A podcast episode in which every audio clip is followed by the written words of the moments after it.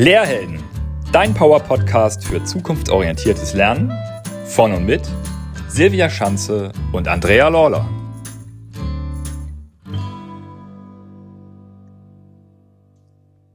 Herzlich willkommen zu einer neuen Folge Fünf Fragen an. Zum zweiten Mal nach jetzt wirklich fast genau drei Jahren, und zwar nach Oktober 2020, dürfen wir heute zum zweiten Mal bei uns Max, Max Tinius begrüßen. Hallo und herzlich willkommen, lieber Max.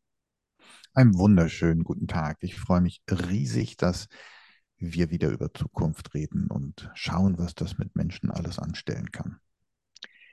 Da geht es uns genauso. Ich freue mich auch sehr, Silvia, ebenso, ähm, dass du dir erneut Zeit genommen hast, mit uns zu diesem so wichtigen Thema zu sprechen. Jetzt kann es sein, dass die ein oder andere Person dich vielleicht noch nicht kennt. Vielleicht magst du dich ja noch mal kurz unseren ZuhörerInnen vorstellen. Vielleicht ganz kurz und knackig, wer bist du? Was machst du und wo kommst du her? Na, Max Tinius, ich lebe in Kopenhagen und in Berlin. Na, eigentlich umgekehrt, es ist mehr Berlin als Kopenhagen, aber es hält sich in etwa die Waage. Ich bin Futurologe und beschäftige mich damit, wie sich Gesellschaft äh, verändert und eben nicht im Sinne eines Zukunftsforschers, die immer gucken, was könnte in der Zukunft alles passieren und die entwickeln dann Szenarien, ja gerne auch mal welche zum Aussuchen. Futurologen kommen eigentlich eher aus der Gegenwart. Wir gehen davon aus, dass man die Zukunft im Jetzt gestalten kann durch Handlungen. Also, wenn wir das können, können wir unsere Zukunft gestalten. Und da gibt es dann auch tatsächlich Studien zu, die das auch unterstützen, dass wir sie zu über 70 Prozent sogar selber gestalten können. Der Rest ist dann biologisch und physisch, nicht politisch, biologisch und physisch vorgegeben. Und das ist ganz, ganz wichtig zu verstehen. Und diese Möglichkeiten hat jeder Mensch und das betrifft nicht nur uns hier auf dem Planeten, sondern überall. Und das ist den meisten nur gar nicht bewusst, weil wir durch die industrielle Sozialisierung gelernt haben, dass wir uns irgendeinem äh, irgendwie vorhandenen System anpassen müssen. Und das ist jetzt in der neuen Phase, also in der Digitalität, in der wir jetzt leben, eben nicht mehr so. Da müssen wir uns nicht mehr anpassen. Wir können sehr viel selber, autarker selber etwas gestalten und umsetzen und haben auch die Hebel dazu. Und das macht einfach diese wahnsinnige Spannung in dieser Zeit aus, dass wir alle Möglichkeiten, ich weiß gar nicht, ob wir die uns immer erträumt haben, aber naja, ich mir zumindest. Aber viele Menschen sind vielleicht auch ganz glücklich gewesen, dass sie einfach nur das machen müssen, was man ihnen sagt. Aber ich finde es ganz spannend, dass man auch selber was machen darf. Max, ich freue mich auch, dass du da bist. Vielen Dank für deine Zeit schon mal. Und das Thema Zukunft treibt uns drei ja um, dich natürlich noch etwas intensiver als uns. Aber ich würde jetzt mal sagen, seit der Pandemie ist es sehr vielen Menschen klar geworden oder vielleicht auch sichtbarer geworden, dass unsere Welt, wie sie jetzt zurzeit funktioniert, sehr volatil, also schnelllebig geworden ist, immer komplexer. Also teilweise haben viele Menschen das Gefühl, dass es jeden Tag komplexer wird, einfach weil auch immer mehr sichtbar wird. Die Welt ist sehr mehrdeutig geworden. Viele Dinge sind kaum noch zu verstehen und die Sicherheit bricht sozusagen weg, die viele Menschen ja auch benötigen. Und deshalb finden sich viele Menschen total überfordert von der Gegenwart zum Teil, aber auch von der Zukunft. Und da spielt die Angst natürlich auch eine große Rolle. Wie kann man denn der Angst vor der Zukunft begegnen? Hast du da einen Tipp für unsere Zuhörer und Zuhörerinnen? Im Prinzip ist das ganz einfach. Ähm, einmal muss man sich bewusst machen, dass wir ja nur in einer Erzählung von Gegenwart leben. Also alles das, was wir uns erzählen, was das derzeitige Gesellschaftssystem ist, ist ja nicht wirklich vorhanden. Da hat man sich mal drauf geeinigt. Industrialisierung, noch dazu großer Fehler, ist ja eigentlich ein System, mit dem man Wirtschaftsprozesse optimieren wollte. Wir haben das dann mal gleich auf die gesamte Gesellschaft umgewandelt. Was dadurch passiert ist, ist, dass wir angefangen haben, alles nach industriellen Maßstaben zu bewerten. Sogar Menschen. Das heißt, wir haben Menschen Noten gegeben, wir haben festgelegt, wenn dieser Mensch mehr Geld hat, ist er auch mehr wert. Wenn dieser Mensch äh, mehr Einfluss hat, ist er mehr wert. Wenn, ja, und so weiter. Wir haben also all das auch in ein Notensystem gepackt, was der Industrialisierung zuließ, ähm, genau zu sehen, also wenn wir ein 1A-Produkt haben, dann brauchen wir auch Menschen mit einer 1A-Note. So einfach war das.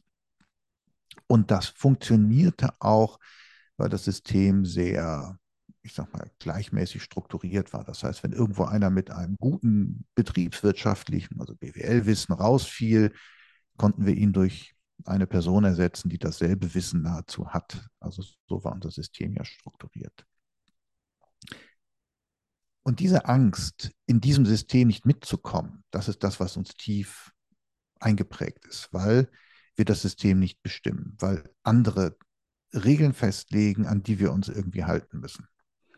So, und diese ganze Erzählung, die wir die ganzen letzten Jahre erlebt haben, und seit 2010 bis 2020 haben die Vereinten Nationen definiert, ist der Übergang des Zeitalters in die Digitalität passiert. Das heißt also, wir sind jetzt nicht mehr im Zeitalter der Industrialisierung. Das Ding ist durch.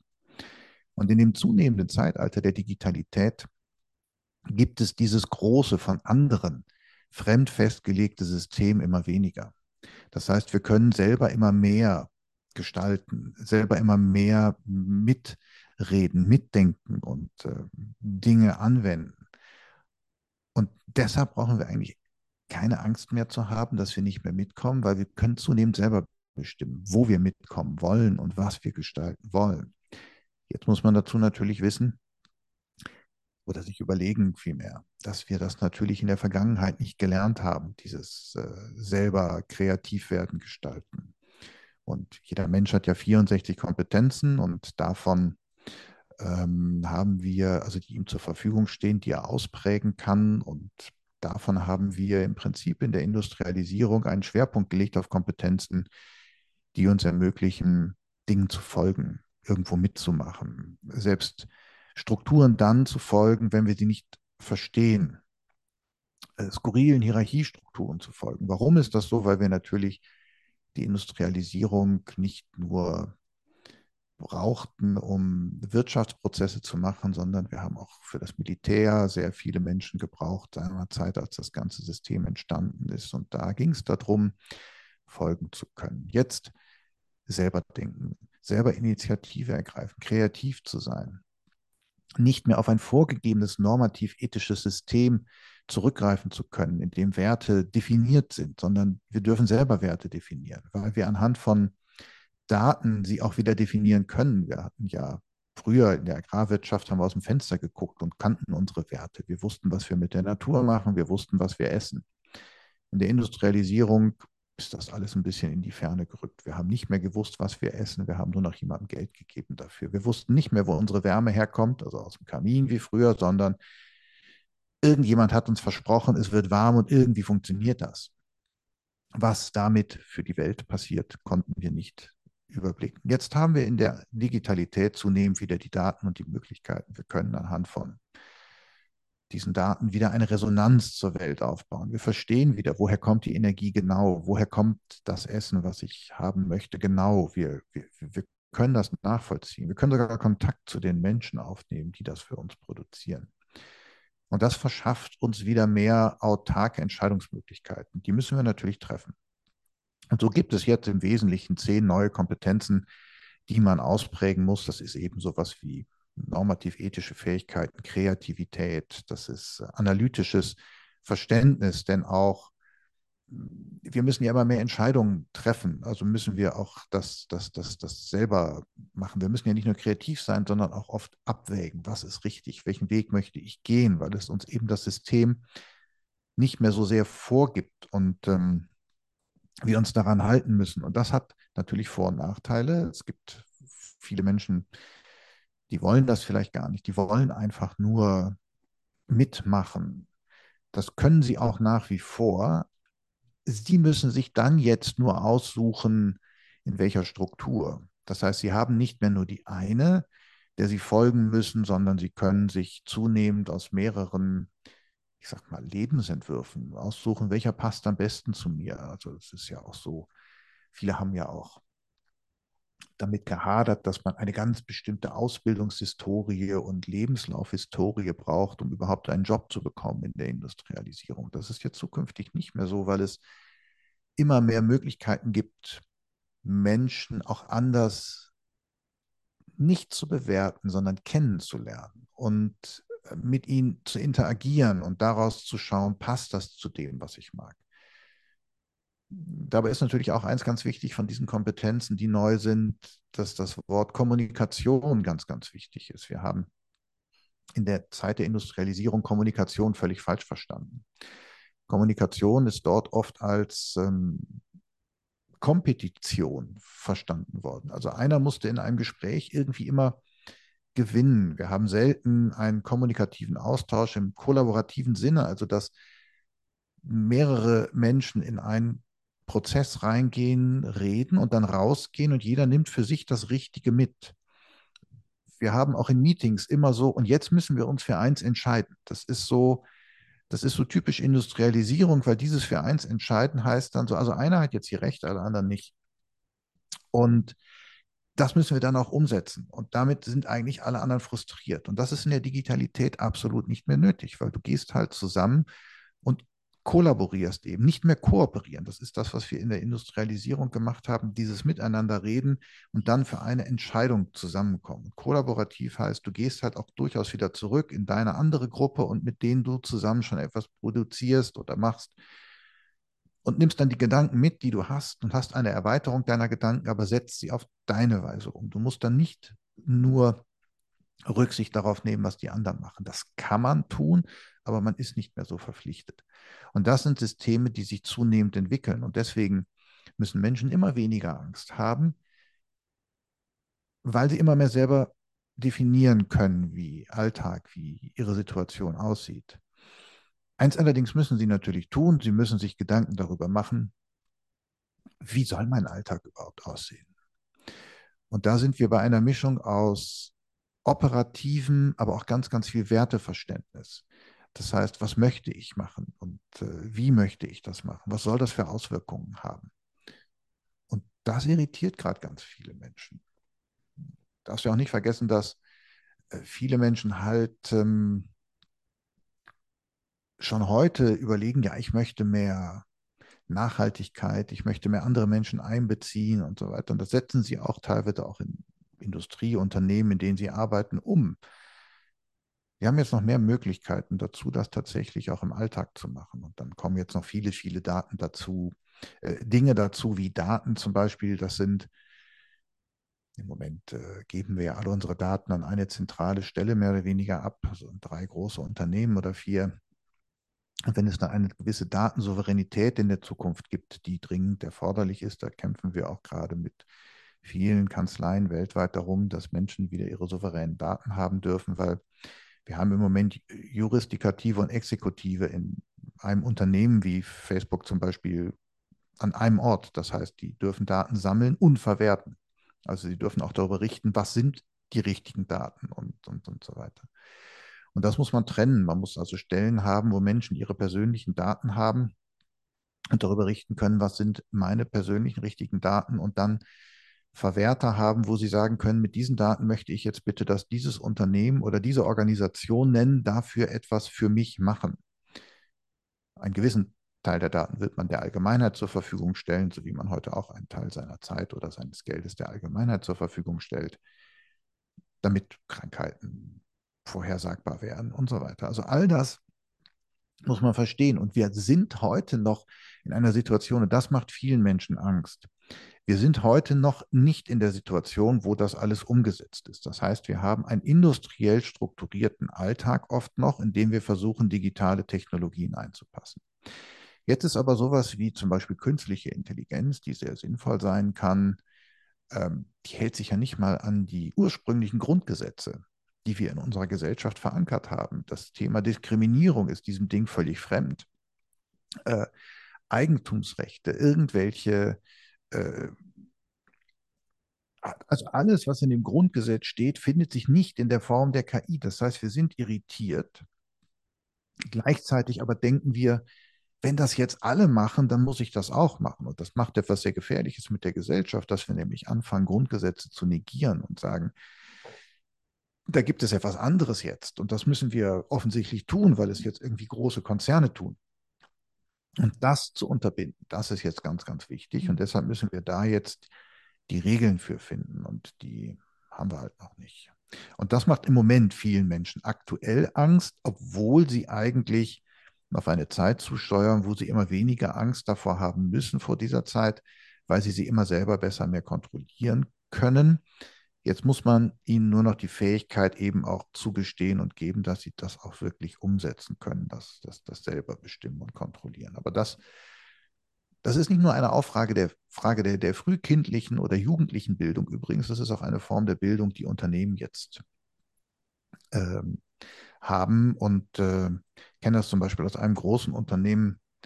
Äh, da haben Mitarbeiter bis halt früher immer einen Dienstwagen gekriegt ab einer bestimmten Hierarchiestufe und ab einer drüber dann sogar mit Alufelgen. Also mal unabhängig davon, dass jetzt, dass jetzt äh, im Zuge der E-Autos es keine Stahlfelgen mehr gibt, also die jetzt Schwierigkeiten haben, die den richtigen Hierarchiestufen zuzuordnen, hat man jetzt in diesem Unternehmen gesagt, äh, wie wäre es denn, du nimmst gar keinen Dienstwagen und äh, kriegst dafür aber fünf Stunden freie Zeit die Woche wo du ähm, mit deiner Familie bitte Zeit verbringen kannst, was auch immer du möchtest.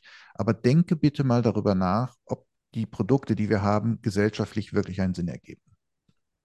Und in diesem Unternehmen sind dadurch so viele Innovationen entstanden für das Produkt, dass das Unternehmen inzwischen dazu übergegangen ist, Leuten wirklich mehr Zeit geben zu wollen und auch sagt, das ist eine sehr, sehr gute Initiative gewesen. Was aber viel wichtiger ist, ist, was passiert mit den Menschen. Da kommen jetzt Mütter und Väter nach Hause und sagen nicht mehr, hey, ich bin wer, wir haben jetzt einen Dienstwagen, ja, sondern die kommen nach Hause und sagen, hey, ich bin wer, ich darf für die Gesellschaft mitdenken, ich darf Produkte weiterentwickeln und deren gesellschaftliche Relevanz prägen. Was macht das mit Familien, mit Freunden, mit Kindern, wenn zunehmend mehr Menschen so nach Hause kämen und sagen, weil ich eben Verantwortung jetzt übernehme, kriege ich auch mehr Verantwortung für die Gesellschaft. Das ist was ganz anderes, was wir da machen. Und mit so einfachen Sachen kriegt man solche Themen rum. So, jetzt habe ich auch mal ein bisschen an einem Stück geredet. Und zwar sehr viele wertvolle Gedanken und Sätze, wenn ich mir die Bewertung erlauben darf, Max. Ähm, du bist ein Schatz, danke. Ich würde an dieser Stelle total gerne mit dir noch etwas weiter reinzoomen, weil du gerade schon so eine Tür geöffnet hast zum Thema Verantwortung zum einen, was ich sehr, sehr wichtig fand gerade und ähm, also neben vielen anderen Aspekten, aber in Bezug auf das Thema, wie können wir aus dem Heute heraus, jetzt gerade im beruflichen Kontext in der heutigen Arbeitswelt, ähm, den Herausforderungen begegnen, die da, die da sind und die auch durchaus vor uns liegen um eben ein gutes Morgen zu gestalten. Und da hast du jetzt gerade schon ein Beispiel genannt, wie Verantwortungsübernahme, gelingen kann, was ein ganz wichtiger Schlüssel eben sein wird.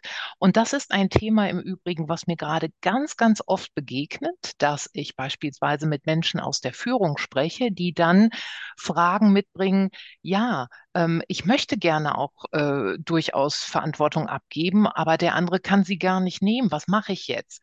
Und du hast ja gerade unter anderem auch eine Erklärung aus der Vergangenheit heraus dafür geliefert, weil viele es ja gar nicht gelernt haben, äh, weil es systematisch anders angesetzt war.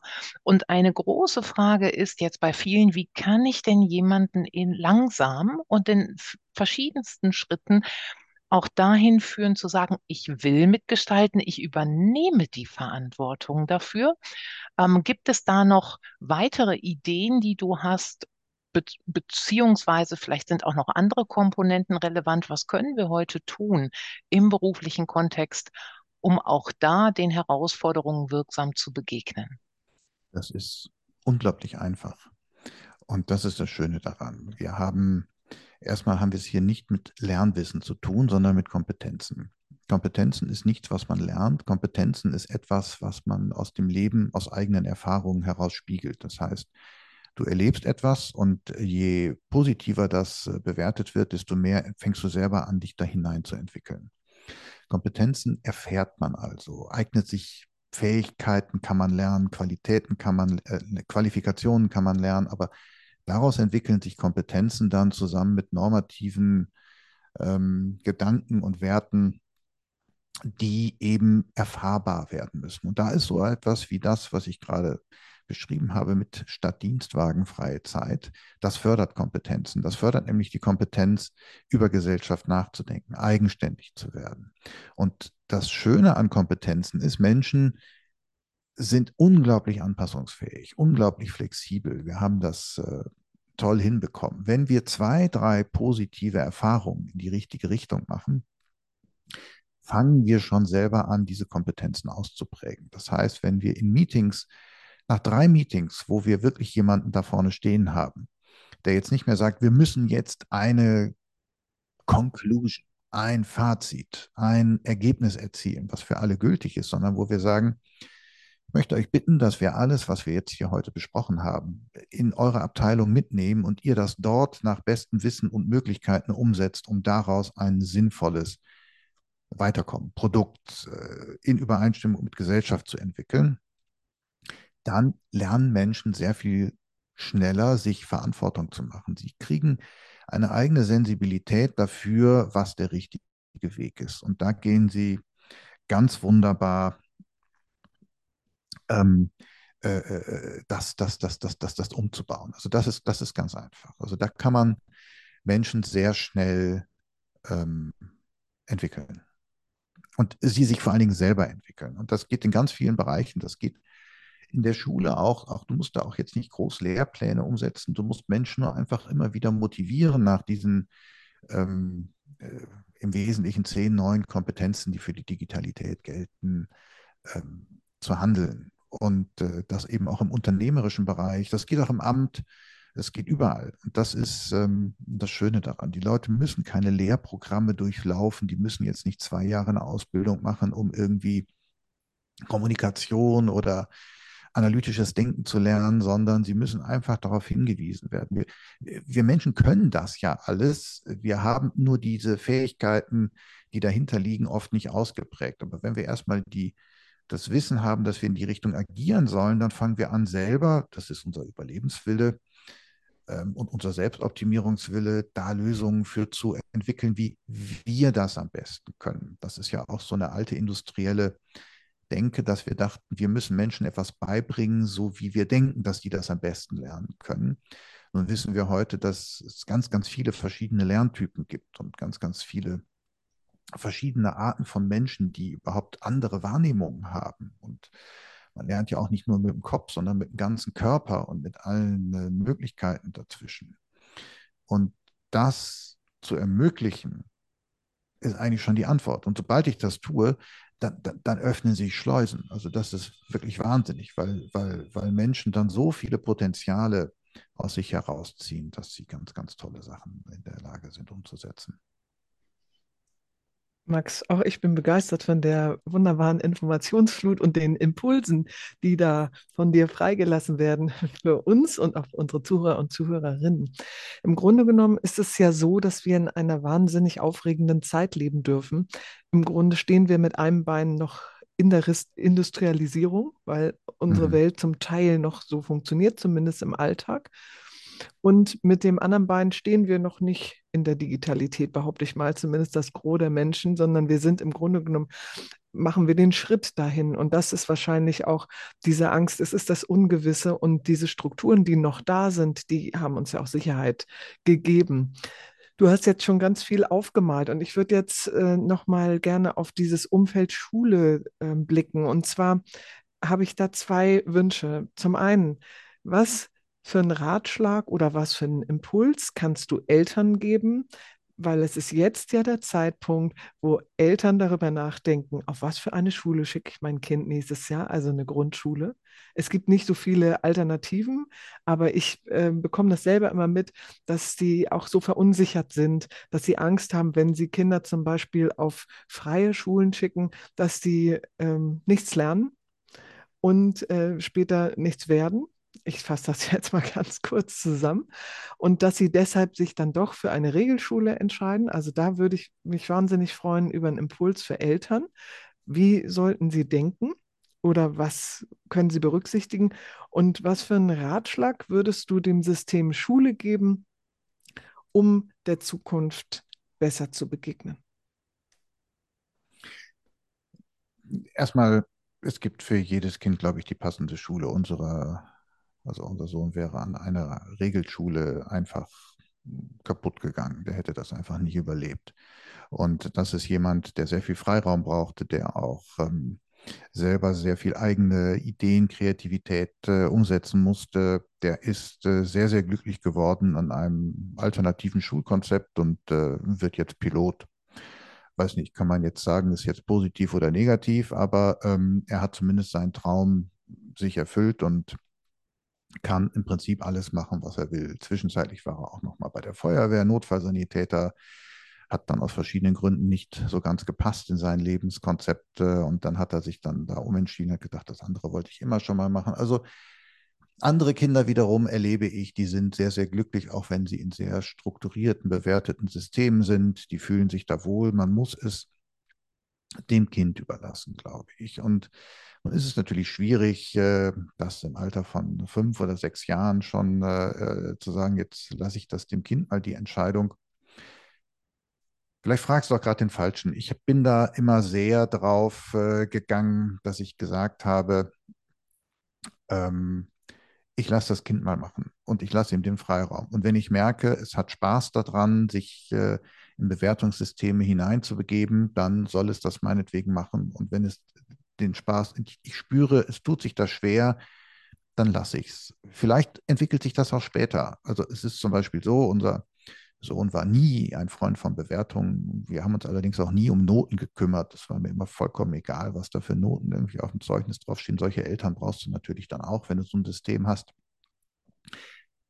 Äh, jetzt wiederum kann er eben, weil er diese Freiheit im Denken hat, in seiner Ausbildung äh, zum Piloten 1-0er Ergebnisse äh, ähm, erzielen, ganz einfach, weil er den Sinn für sich dahinter sieht. Also er hat immer alles mit einem Sinn verbunden und musste immer alles ähm, praktisch äh, an sich herankommen lassen. Und das hat er dadurch äh, umgesetzt. Und das war halt eine riesen äh, positive Sache für ihn. Und ich halte deshalb es für wichtig, dass es verschiedene Schulkonzepte gibt und dass man diese verschiedenen Schulkonzepte sich auch genau anguckt als Eltern und dass man definitiv keine Angst davor haben muss, ähm, wenn es nicht der Regel entspricht, dann ist es nicht gut, weil die Zukunft entspricht nicht mit den industriellen Regeln. Und welchen Regeln sie entspricht, wissen wir noch nicht. Wahrscheinlich gar nicht mal mehr so festen Regeln, wie wir vorhin schon mal definiert haben. Und wenn das so ist, ähm, wovon jetzt nicht nur ich, sondern eigentlich alle, die sich mit dem Thema Zukunftsforschung auseinandersetzen, von ausgehen, dann ist es wichtig, dass man vor allen Dingen die individuellen Fähigkeiten einer Person möglichst stark zur Geltung kommen lässt, weil damit kann sie am meisten anfangen.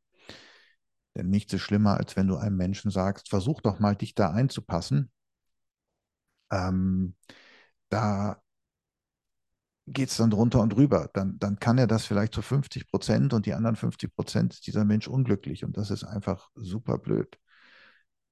Und unglückliche Menschen werden, egal in welchem System sie sind, niemals eine positive Entwicklung daraus ziehen können. Sie werden das System verabscheuen, sie werden sich dagegen wehren, was auch immer. Und äh, das ist tatsächlich etwas, wo wir jetzt gucken müssen, dass das anders wird. Und deshalb bin ich ein großer Freund davon. Und ich glaube auch, dass selbst innerhalb von Schulen es zukünftig verschiedene Systeme geben wird, um dann auch gleichzeitig mal auf deine Frage zu kommen, wo wir nicht mehr differenzieren nach Hauptschule, Realschule und Gymnasium, also im Prinzip schon eine Vorbewertung der Intelligenz von Menschen machen, ich weiß, das ist nicht so gemeint gewesen und das steht da auch nicht so drin, aber ähm, das ist ja, ist ja Quatsch. Äh, natürlich meinen wir das damit und was passiert damit natürlich?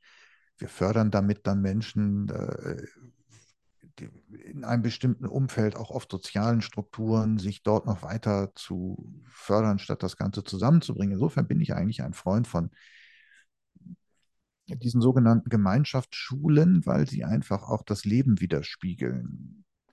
Jetzt allerdings nicht Gemeinschaftsschule so dann definiert, dass wir zunehmend uns dann immer an dem langsamsten orientieren müssen. Auch diesen Fehler begehen wir ja gerne mal, sondern dass wir einfach verschiedene Lernumgebungen finden. Also mein Sohn zum Beispiel hatte das Glück, er ist jetzt sprachlich außer in Englisch äh, nicht so wahnsinnig begabt und der konnte auf seiner Schule statt Sprache eine handwerkliche Tätigkeit erlernen und konnte dann zum Beispiel Materialverarbeitung, Holz- und Metallverarbeitung lernen.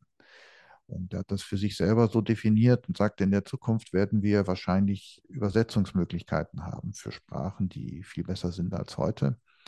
Aber handwerkliche Fähigkeiten zu besitzen und Materialkenntnis zu haben, das wird mir viel mehr helfen. Und ähm, wir haben das zugelassen. Und ja, natürlich hilft es ihm jetzt dabei, wenn er Pilot wird. Das war auch bei der Feuerwehr schon so. Dieses Verständnis für Material, für, für Metall beim Aufschneiden von Autos. Also solche Sachen macht man da, wenn Unfälle sind und so weiter. Oder jetzt auch beim Fliegen. Wie verhält sich Metall äh, bei, bei Hitze in der Luft, äh, bei Bewegung und so weiter. Das sind jetzt Sachen, wo er intuitiv ein ganz anderes Verständnis hat als jemand, der sich damit nie auseinandergesetzt hat. Das heißt, das hilft ihm viel, viel mehr weiter als eine zweite oder dritte Fremdsprache. Und das muss man Kindern zugestehen. Man muss ihnen die Freiheiten lassen und in sie vertrauen. Viele Eltern machen ja den Fehler und sagen, was für mich gut war, ist auch für dich gut. Und ähm, damit liegst du schon mal in 100 Prozent der Fällen falsch, weil ähm, du damit äh, einfach nicht dem Kind gerecht wirst. Und Kinder haben eigentlich eine ganz gute Intuition und wir haben bisher eigentlich alles dafür getan, ihnen diese Intuition zu nehmen. Und äh, dadurch, dass wir sie in ein System reingesteckt haben, dass wir sie anpassungsfähig machen mussten und so weiter und so fort. Auch wie schnell Kinder dann heute in eine bestimmte Schublade kommen, weil sie anders sind, weil sie lebhaft sind und weil sie irgendwie kreativer sind als andere, weil sie kurze Aufmerksamkeitszeiten haben. Auf einmal heißt es, der hat ADHS oder die. Ja, es ist so. So, aber wenn wir dann mal gucken, was ADHS eigentlich ist, das ist ja viel Kommunikationsfähigkeit, das ist viel Bedarf daran, sich auszutauschen, das ist viel Neugier, viel immer wieder umschalten können das ist teilweise gar nicht so weit weg wie von den Kompetenzen, die man jetzt braucht, um in der Digitalität zu leben. Nur will ich nicht sagen, ähm, dass wir jetzt alle gucken müssen, dass wir ADHS äh, oder so weiter diagnostizieren bei einem und dann ist er fit für die Zukunft. Aber man muss auch hier mal den Ball flach halten. Ich glaube auch, dass hier Kinder intuitiv merken, dass das, was sie hier tun, schwachsinnig ist. Und dass sie dagegen eine gewisse natürliche ähm, Schutzfunktion aufbauen, die sich darin spiegelt, dass sie eben sich außerhalb der Regel lebhaft mit anderen Themen beschäftigen, dass sie eben außerhalb der Regel äh, kurzfristig immer wieder neue Impulse suchen, weil ihnen eben nicht genug Impulse geboten werden. Und dass wir deshalb zurzeit auch verhäuft mit diesen Diagnosen äh, in Kontakt kommen, weil eben immer mehr Menschen und Kinder eigentlich das Richtige spüren und tun wollen, aber in diesem System nicht können. Und ich glaube, ähm, das, was wir heute da als Krankheitsbild definieren, auch wenn wir uns wieder nicht trauen, das Wort Krankheit in den Mund zu nehmen in diesem Zusammenhang, äh, ich weiß immer nicht, da gibt es ja immer so die tollsten Umschreibungen für. Aber im Prinzip ist, ist es halt auch nur eine Ausprägung bestimmter Fähigkeiten. Und wenn man die jetzt fördern würde, würde ich davon ausgehen, dass sich davon vieles auch nicht krankhaft, sondern tatsächlich auch positiv entwickeln ließe. Und äh, dieses Bewusstsein muss uns einfach äh, äh, immer wieder in den Kopf kommen, weil wir einfach, ja, unser Leben nicht mehr nach alten industriellen Strukturen bewerten dürfen, sondern nach neuen digitalen. Und da dieses Spüren der Welt, was Kinder sehr gut können, weil sie eben noch nicht so lange industriell, industriell sozialisiert sind, zuzulassen und zu sagen, wo fühlst du dich am wohlsten, wo geht das hin? Man probiert vielleicht mal, geht ja heute in vielen Schulen, dass man mal so Probetage da mitmacht oder sowas. Also zumindest in den alternativen Konzepten geht das. Und äh, sich das anguckt und da wirklich auch mit auseinandersetzt. Am Ende des Tages ähm, haben wir uns, also ich mir damals mein alternatives Schulkonzept selber gebaut. Also das ist äh, im Prinzip, äh, haben wir da alles versucht, um die Struktur zu stören und ähm, äh, etwas anders zu machen. Und wir hatten dann zum Glück auch einen Hauch äh, an Lehrern, so ungefähr ein Drittel, die haben das gut gefunden, weil die gesagt haben, es ist auch Quatsch, was wir hier machen. Und die haben das unterstützt und da sind Sachen möglich gewesen. Das traut sich dann heute auch kaum noch einer, aber damals ging das da bei uns und das hat mich eigentlich dann dazu gebracht, dass ich doch noch an das Gute an der Welt äh, geglaubt habe. Also, liebe Eltern, macht euch keine Sorgen, eure Kinder haben schon ein ganz gutes Gespür und wenn ihr ihnen einfach die Sicherheit gebt, im Hintergrund immer da zu sein, wenn es ein Problem gibt und ihnen dann bei der Problemlösung hilft, wenn sie euch fragen. Wenn sie aber mit völlig neuen Ideen kommen, wie das Leben und die Bildung aussehen könnte, lasst sie einfach gewähren, die haben viel mehr Ahnung davon als ihr. Und die Schulen öffnet euch und bietet einfach nicht verschiedene Leistungskonzepte, sondern verschiedene Lernkonzepte an für Menschen, die eher kreativ sind, die eher handwerklich begabt sind, die eher äh, geistig, äh, intellektuell sich ausleben wollen, bietet eher diese Möglichkeiten an und, und, und, und, und schafft dieses, jeder muss alles lernen ab. Das braucht in der Industrialisierung kein Mensch mehr ja, wir brauchen ein gewisses Grundverständnis, um gesellschaftlich miteinander äh, umzugehen. Das hört aber je nach Fachbereich äh, irgendwo zwischen der fünften, siebten, neunten Klasse äh, dann auch irgendwo auf, wo wir alle dasselbe wissen müssen. Also kein Mensch braucht mehr Kurvenberechnung in, in, in, in, in Mathe ewig durchstrukturieren. Und übrigens auch mein Sohn, der das in Mathe nie verstanden hat und umgesetzt hat, hat es jetzt als Pilot, wo es natürlich um Kurvenberechnung geht, ähm, der hat sich das dann auf einmal selber angeeignet, weil er durch das handwerkliche Tun einfach ein Verständnis von Material und von Bewegung und von Strukturen hat und dann weiß, wie kann ich das in eine mathematische Formel umsetzen. Also er hat den Weg über einen ganz anderen Weg gefunden. Und das Kindern zuzulassen, ist, glaube ich, das Wichtigste, was wir mit ihnen machen können. Und wenn ich dir so zuhöre und dich richtig verstehe, Max, dann ist ja genau das auch wieder die Wurzel dafür, was du vorhin auch schon mal erwähnt hast, wenn es darum geht, dass wir beginnen mitzugestalten ähm, und eben wirklich Einfluss nehmen mit dem, was wir tun, dann kann genau das ja schon ein neuralgischer Punkt auch in einem jüngeren Lebensalter sein, als Eltern dem Kind dieses Vertrauen zu schenken, Vertrauen in die Intuition, auch vielleicht schon daraus in die intuitive Entscheidungsfähigkeit ähm, und das eben mit zu unterstützen für ein später. Also das hatte, da hat sich für mich gerade nochmal ein Kreis zu dem geschlossen, was du vorhin auch schon in Bezug auf die heutige Arbeitswelt genannt Natürlich. hast. Mhm. Und du hast ähm, ja auch schon einige Male das Thema künstliche Intelligenz erwähnt welche Chancen sie birgt, just gerade noch in der Erzählung über deinen Sohn, als du so sagtest, ne, er hatte dann auch den Gedanken, ja, Mhm. Sprache kann auch KI für mich irgendwie ersetzen. Ich mache dann mal lieber das Handwerkliche. Also auch hier liegen Fluch und Segen nah beieinander. So äh, nehmen Silvia und ich das wahr. Auch da befinden wir uns in einem spannenden Übergang. Es gibt Ängste, die viele Menschen schüren. Das höre ich auch immer mal wieder. Oh Gott, was, was passiert da bloß mit KI, mit uns und KI? Wie siehst du das? Ähm, auch wenn ich da vielleicht schon ein paar Ideen habe, bin ich aber total neugierig auf deine Gedanken ähm, dazu. Inwieweit ergänzen sich künstliche Le Intelligenz und Mensch und auch Menschsein? Und vielleicht polarisiere ich sogar mal ein bisschen, wird sie uns sogar ersetzen? Was sind da deine Gedanken dazu? Also künstliche Intelligenz wird zunächst mal immer völlig falsch verstanden. Wir sind aus der Industrialisierung kommend, sehen das als Automatisierungstool. Und das ist sie überhaupt nicht. Sie kann zwar E-Mails schreiben, aber auch nicht wirklich besonders gut. Sie kann uns ein paar Bilder gestalten, aber auch wirklich nicht besonders gut. Sie kann uns aber dabei unterstützen. Was sie vor allen Dingen kann, und da muss man dann sich äh, den Begriff mal vor Augen ziehen, es ist ein Large Language Model, also ein großes Sprachmodell.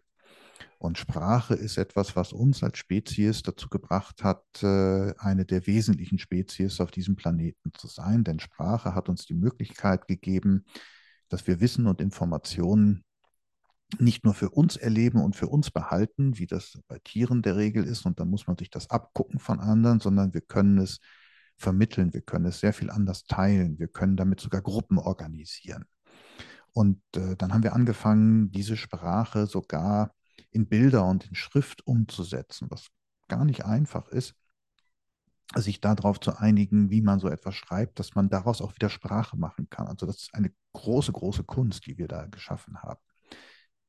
Aus dieser Sprache- und Schriftfähigkeit haben wir dann äh, sogar Bücher geschafft zu entwickeln, den Buchdruck. Wir haben dann Medien entwickelt, wir haben dann das Internet entwickelt und jetzt KI. Und KI ist tatsächlich genau das. Sie ist einfach eine intellektuell-kognitive Erweiterung von den Möglichkeiten, die wir als Menschen haben. Und das heißt, sie ist eben nicht etwas, was uns etwas wegnimmt, sondern sie ist etwas, was uns zusätzlich etwas gibt, denn sie kann halt als großes Sprachmodell alle Sprachen, aber eben nicht nur Deutsch, Englisch, Französisch und Mandarin, sondern sie kann alle Sensordaten lesen, sie kann DNA-Codes lesen, sie kann alle chemischen Daten lesen und uns in der Sprache ausgeben, die wir gerade am besten verstehen. Das heißt, wir können über die KI alle Daten dieser Welt zusammenfassen und uns in diesem Fall wahrscheinlich Deutsch in einem Abstract von, weiß ich nicht, 1000 Zeichen oder 2000 Zeichen zu einem bestimmten Thema geben lassen. Damit können wir sehr viel situatives Wissen erlangen. Das heißt also, es gibt ja oft Situationen, wo du ein Wissen brauchst, was du danach nie wieder brauchst, weil du einfach eine bestimmte Entscheidung treffen musst. Und da kann sie uns zum Beispiel sehr, sehr helfen, uns dabei unterstützen. Sie kann uns auch dabei helfen, Resonanz zur Welt aufzubauen, weil wir einfach durch diese vielen Daten, also wir kennen ja alle diese ganzen Nachhaltigkeitsberichte, die Unternehmen alle immer geschrieben haben. Da steht ja wahnsinnig viel tolles Zeug drin, was nur nie einer wirklich nutzen konnte, weil äh, erstmal musst du, um das zu verstehen, ja schon fast ein linguistisches Studium irgendwo haben, damit du da überhaupt den Begriffen folgen kannst. Dann äh, diese Vielzahl an Daten, die dann in einem Nachhaltigkeitsbericht steht. Jetzt nimm mal äh, 10 Millionen Nachhaltigkeitsberichte von 10 Millionen Unternehmen und äh, fasst die dann im Kopf zusammen und versucht dann die Auswirkungen auf die Welt. Das macht KI für uns. Und die sagt uns dann in einem Satz, so wird's, wenn du diese 10 Millionen Daten jetzt zusammensetzt. Und dadurch können wir wieder überhaupt, ähm, und das ist das, was wir ja im ersten Teil hatten, diese analytischen Fähigkeiten. Und wir kommen wieder in die Situation, dass wir überhaupt Entscheidungen treffen können, weil wir wieder die Möglichkeit dazu haben, diese Datenvielfalt, die es gibt, überhaupt zu sortieren. Und das ist das, was uns eben künstliche Intelligenz bringt. Also sie hilft uns nicht wie in der Industrialisierung Muskelkraft oder in diesem Fall jetzt Gedankenkraft zu automatisieren und uns abzunehmen, sondern sie hilft uns, unsere eigenen Gedanken schneller, besser, mit mehr Daten, äh, viel genauer und in Abstimmung mit dem, wo wir uns abstimmen wollen, umzusetzen. Und das ist das, was KI kann. Dass wir das im Moment noch nicht richtig einsetzen und verstehen, liegt natürlich daran, dass wir immer versuchen, Neuigkeiten in bestehende Systeme, die wir gelernt haben, einzusetzen. Und solange wir versuchen, KI in industriellen Systemen zu integrieren, kommt natürlich so ein Automatisierungsquatsch dabei raus. Wenn wir sie aber in ein System der Digitalität integrieren, dann kommt eben kein Quatsch mehr dabei raus. Und ähm, wenn ich denn jetzt auch in China gucke, wo du selbst äh, das, was wir hier Abitur, also die großen Abschlussarbeiten ähm, in China nicht ohne KI, weil sie einfach sagen, es wäre ja fatal, den Wissensvorsprung, den wir hierdurch erlangen können, den Qualitätsvorsprung durch Arbeiten abzuschneiden, dadurch, dass wir das nicht mit KI machen lassen. Was für ein Quatsch ist das? Natürlich sollst du das Ding nicht von der KI schreiben lassen und dann einfach Copy-Paste machen. Ähm, das fällt auch viel zu schnell auf. Also da gibt es inzwischen auch sehr, sehr gute KI, die das dann auch erkennt. Auch wenn du es äh, durch fünf verschiedene Durchläufe und sechs verschiedene KIs machen lässt. Also das erkennt man aber ähm, eben den Menschen die Möglichkeit zu bieten, sich selbst äh, zu erweitern. Und natürlich auch hier äh, kommt natürlich noch etwas zu Pass, die andere Einstellung zum Lernen. Wir haben in der Industrialisierung oft die Einstellung zum Lernen, ich muss das hier lernen, damit das System mich akzeptiert. Und das ist in der Digitalität, und wenn wir das, was wir vorhin besprochen haben, mal sehen, nicht mehr so. Das heißt, da geht es darum, ich möchte das lernen, weil es mir etwas bringt, weil ich damit Entscheidungen treffen kann, die mein Leben beeinflussen. Du hast eine ganz andere Motivation. Also, ähm, wenn du dann einfach nur dann wieder sagst, jetzt nehme ich das, was die KI mir bietet und mache das dann, oder setze das so um, dann bist du ja wieder quasi an deinen Möglichkeiten vorbei. Und du hast ja viel mehr Möglichkeiten, wenn du daraus selber etwas machst. Und das ist eigentlich genau das, worum es hier geht. Wir sind schon bei der letzten Frage angekommen, auch wenn äh, ich Lust hätte, noch viel länger mit dir zu plaudern, aber das war letztes Mal auch schon so. Vielleicht laden wir dich einfach einmal im Jahr ein, damit wir das Gerne. immer noch mal abgleichen können, neue Fragen entwickeln. Hör mal, mich würde jetzt interessieren, was ist dein persönlicher Wunsch an jeden einzelnen Menschen zum Thema Zukunft? An jeden einzelnen Menschen zum Thema Zukunft. Die Zukunft kommt nicht, wir gestalten sie. Das ist eigentlich so mein, mein Leitsatz. Und ich äh, möchte die Menschen motivieren und aktivieren, anders zu denken, dass sie aufhören, in industriellen Strukturen zu denken, sondern neu denken, dass sie mal diese ganzen äh, Begrifflichkeiten des Industriellen fallen lassen. Ich habe das oft, wenn wir, wenn wir mit Regionen reden, dann kommen die immer, ja, wir sind doch eine ländlich geprägte Region. Also sie schränken sich schon mal damit ein, dass sie sagen, aus uns kann eh nichts werden, weil wir sind keine Metropole. Aber jetzt zu verstehen, dass du gar keine Metropole mehr brauchst, sondern dass es vielleicht in Zukunft eine verwebte Region ist. Und die ist wichtig, weil sie urbane und ländliche Strukturen hat und Menschen gar nicht mehr in Metropolen leben wollen, weil wir haben ja bisher in der Industrialisierung unser Leben um die Arbeit herum strukturiert, weil wir das mussten, weil wir einfach an diesen zentralen Dampfmaschinen oder was auch immer wir da in unserem Kopf verankert haben, bis hin zu Büros, die die Dampfmaschinen ersetzt haben in unserem Kopf, die Strukturen aber nicht verändert. Ohne Corona wäre ja Homeoffice niemals erfunden worden, weil sich keiner vorstellen konnte, dass man nicht an einer Dampfmaschine oder in einem Büro arbeitet. Und äh, jetzt können wir dadurch zunehmend wieder unser Leben um, nee, unsere Arbeit um das Leben rumstrukturieren. So rum ist richtig, genau. Und das erzeugt viel mehr Freiraum. Das erzeugt auch viel mehr Egalität, also Gleichberechtigung, weil wir haben ja früher auch in der Industrialisierung, also ich meine, eine Frau, Frauen werden schwanger, also hör mal, also bitte, die muss dann also raus aus dem Beruf und bis die dann wieder reinkommt, das muss ja dich dann erst wieder integrieren und als wir Jäger und Sammler waren, waren Frauen in dem Moment, wo sie schwanger wurden, eigentlich diejenigen, die die Führung in der Sippe übernommen haben, weil man ihnen zugestanden hat, wer das alles koordinieren kann, der kann auch den Rest führen. Das heißt jetzt nicht, dass wir in ein Matriarchat abwandern in der Digitalität, sondern dass wir tatsächlich die Gleichberechtigung haben, weil wir aufgrund von Robotik eben von KI, von neuen Arbeitsmöglichkeiten nicht mehr auf einen Platz angewiesen sind, dass wir viel vielfältiger arbeiten und strukturieren können, selbst in der Produktion zunehmend. Und das ist etwas, was nicht nur Frauen und Männer in viel mehr Gleichberechtigung bringt, sondern auch verschiedene Kulturen und auch verschiedene Strukturen, wie eben auch Metropolen und ländliche Regionen. Du kannst überall wieder Wertschöpfung betreiben, Wertschöpfung im monetären, aber auch im ideellen Sinne, also auch für den Kopf, für die Gesellschaft. Und das ist das, was ich mir für Menschen in der Zukunft wünsche, dass sie diese Möglichkeit der gleichberechtigten, du kannst leben, wo du willst, du kannst das umsetzen, wo du willst, du kannst daraus etwas machen, wo du willst, nehmen und daraus ähm, ja den Weg gehen, den sie gehen wollen. Und das ist äh, ganz, ganz wichtig zu verstehen, dass sie sich nicht mehr von anderen abhängig machen und sagen, da gibt es etwas, das muss so sein. Und ich muss so sein. Und wie viele Krankheiten haben heute gerade Kinder, weil sie nicht so sind wie der Regelsatz, weil sie irgendwie, was weiß ich was, irgendwie besondere, dann sind sie so, auch Hypersensibilität und all diese ganzen Begriffe, das hat alles, glaube ich, nichts damit zu tun, dass die alle wirklich krank sind. Das heißt, etwas damit zu tun, dass die etwas fühlen, was sie nicht gespiegelt bekommen in der Realität und dass sie da dieses Gespür nicht nachgehen dürfen und dann immer wieder zurückgedrängt werden und immer wieder abgehalten werden, etwas zu tun, was sie eigentlich für richtig empfinden.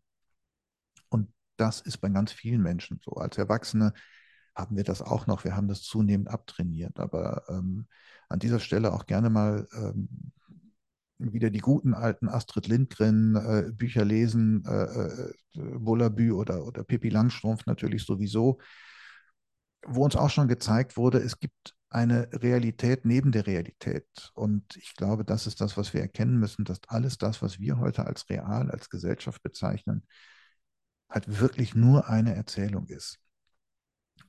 Wir können das ganz einfach ändern Was wir dabei nicht vergessen sollten, das sind unsere Grundwerte, die gesellschaftlichen, die auch im Grundgesetz, wenn man sich das mal durchliest, wirklich sehr, sehr gut wiedergegeben sind. Das macht man viel zu selten. Wenn man dann überlegt, trifft dieses Grundgesetz eigentlich industrielle Arbeitsstrukturen, dann kommt man schon sehr in Zweifel. Und äh, trifft das auch Bildungsstrukturen, dann kommt man auch in Zweifel, weil da stehen Sachen wie Entfaltungsfreiheit und so weiter drin, die uns ja gar nicht mehr gegeben sind, sondern die zunehmend genommen wurden. Und da hilft uns das Nachdenken dann ein bisschen und äh, die Gestaltung der eigenen Zukunft. Aber ja, das wünsche ich mir für die Menschen, dass sie diese Möglichkeit ergreifen und die neuen Chancen, die sich ihnen bieten, auch tatsächlich nutzen. Das war ein ganz wunderbares Schlusswort, Max. Ich ergänze, Würde könnte mehr sein als ein Konjunktiv. Das passte Unbedingt. gerade sehr gut Danke. zu dem, was du gesagt hast. Danke, sehr gut. Vielen, vielen Dank für deine Zeit und deine wertvollen Gedanken und Impulse. Wir kommen ganz bestimmt wieder auf dich zurück. Sehr gern, jederzeit.